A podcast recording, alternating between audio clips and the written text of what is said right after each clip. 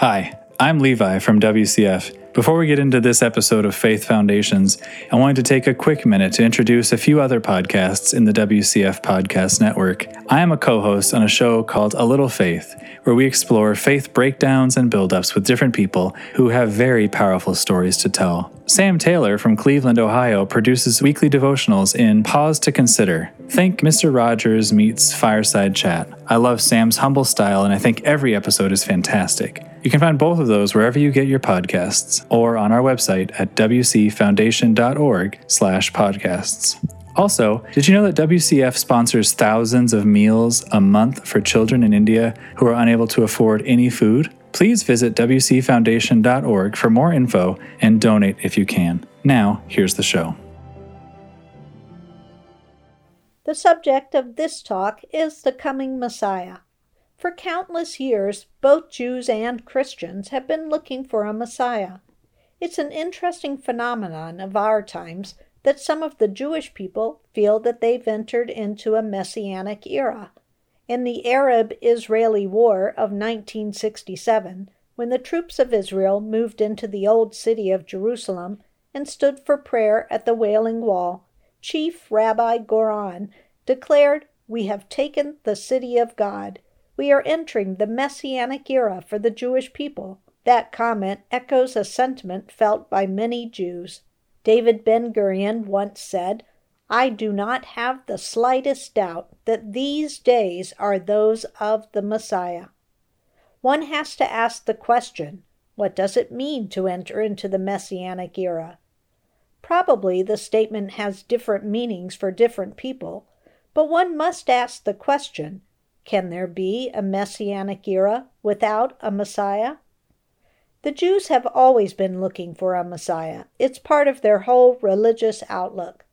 What's new is the conviction that the coming of the Messiah is close. Until recently, the hope of the Jews was next year in Jerusalem. Now they're in Jerusalem. Now some are looking for the messianic fulfillment. I think it is also common knowledge that there are many Christians who are looking for the Messiah we call the Messiah Jesus. As Christians, we are looking for the second coming of Jesus, the Messiah.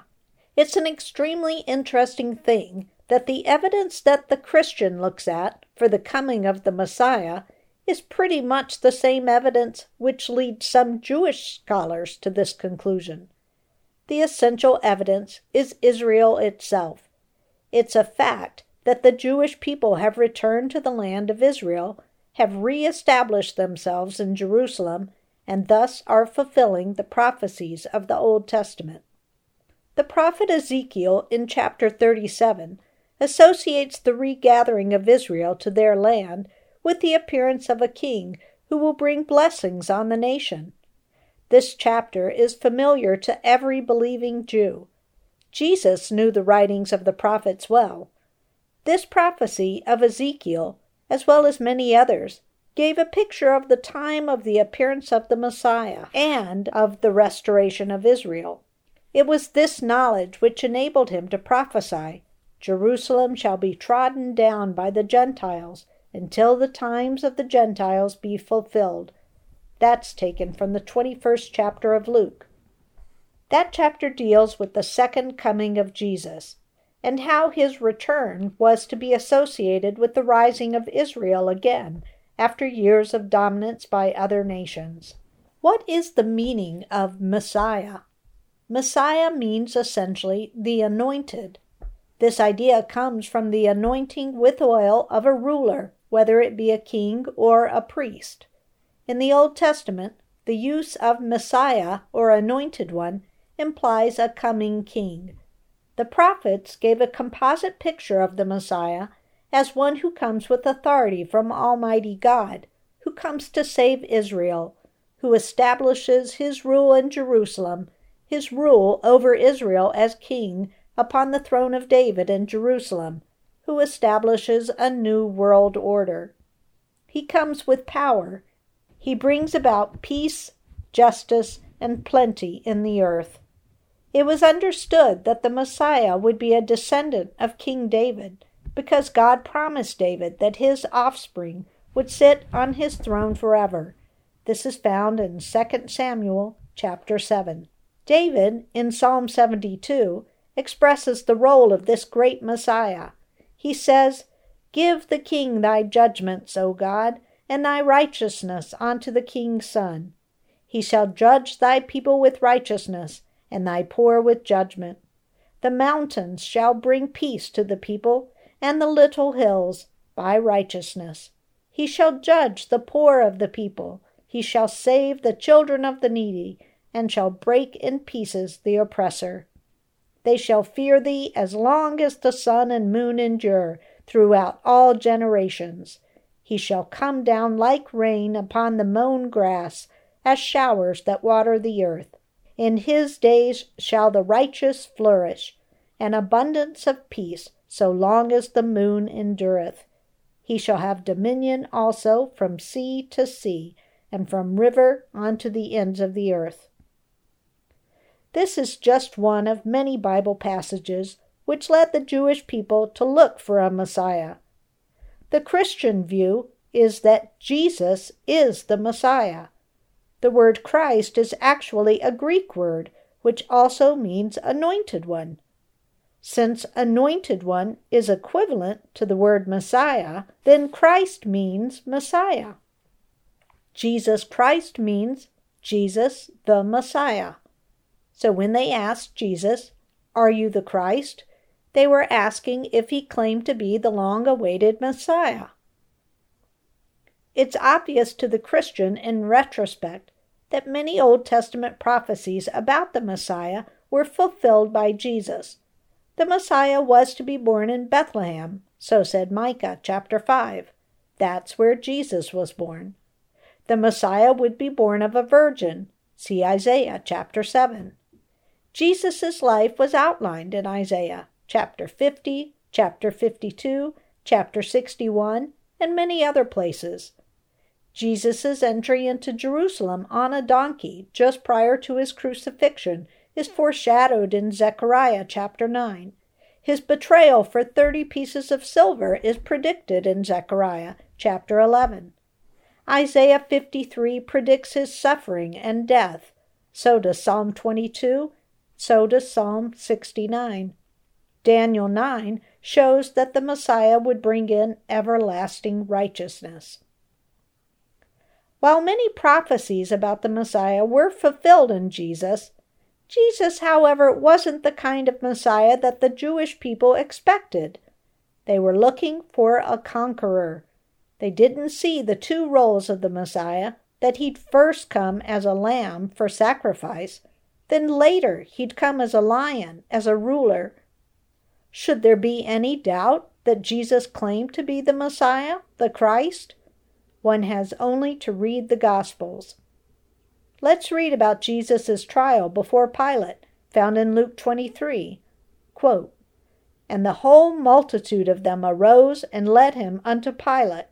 And they began to accuse him, saying, We found this fellow perverting the nation, and forbidding to give tribute to Caesar, saying that he himself is Christ, a king.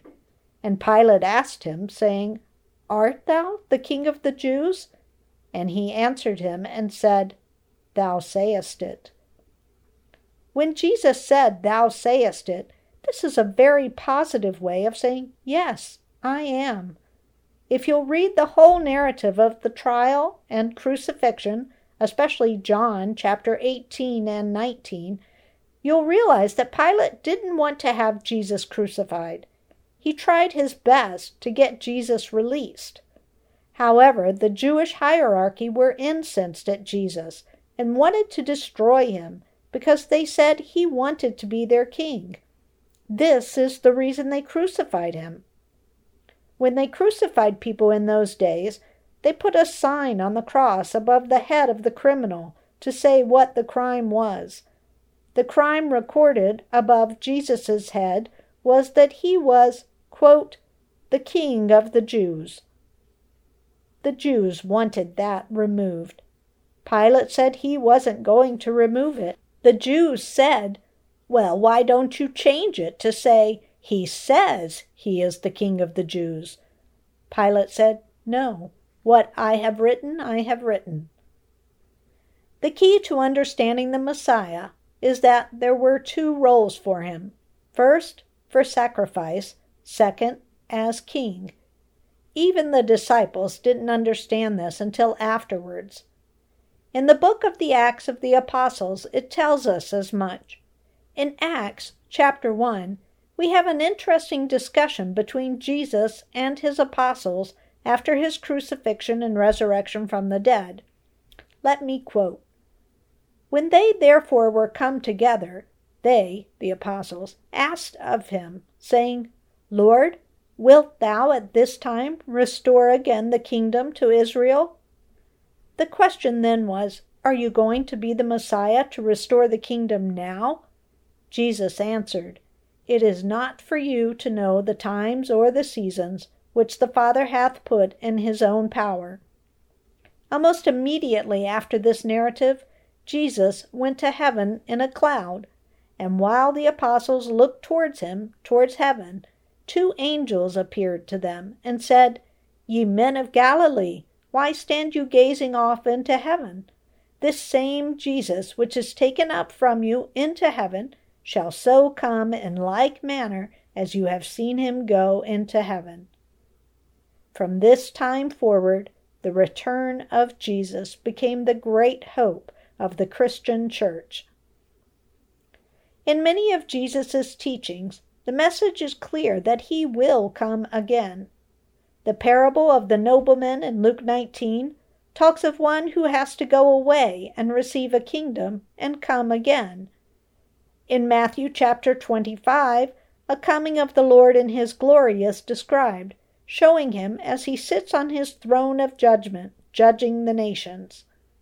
In Matthew 16, Jesus says, The Son of Man shall come in the glory of his Father with his angels, and then shall he reward every man according to his works.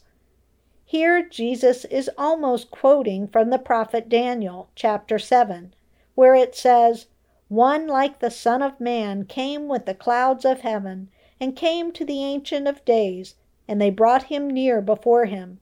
And there was given him dominion and glory and a kingdom that all people, nations, and languages should serve him. His dominion is an everlasting dominion which shall not pass away. Let's summarize these thoughts. Christians and Jews, some at least, are looking for the coming of the Messiah. The Christians say that Jesus is the Messiah. Jesus Christ means that Jesus is the Messiah. The signs of the Messiah's return are with us, signs like the return of the Jewish people to the land of Israel. Jesus said that Jerusalem would be trodden down by the nations until the times of the Gentiles were coming to a close, and when the time of the Messiah was near. So in 1967, when the nation of Israel took Jerusalem back after over 2,000 years of being dominated by other nations, Many people saw this as a sign that the Messiah was close. By way of conclusion, the coming of the Messiah and the return of the Jewish people to the land of Israel are inseparably linked. Therefore, the focus is on Israel. The Messiah will come and restore Israel, but of more importance, the Messiah will return to reward his faithful, whether Jews or Gentiles. Those who are in Christ may look with hope and confidence to that great day of the return of Jesus Christ from heaven, that great, long expected Messiah.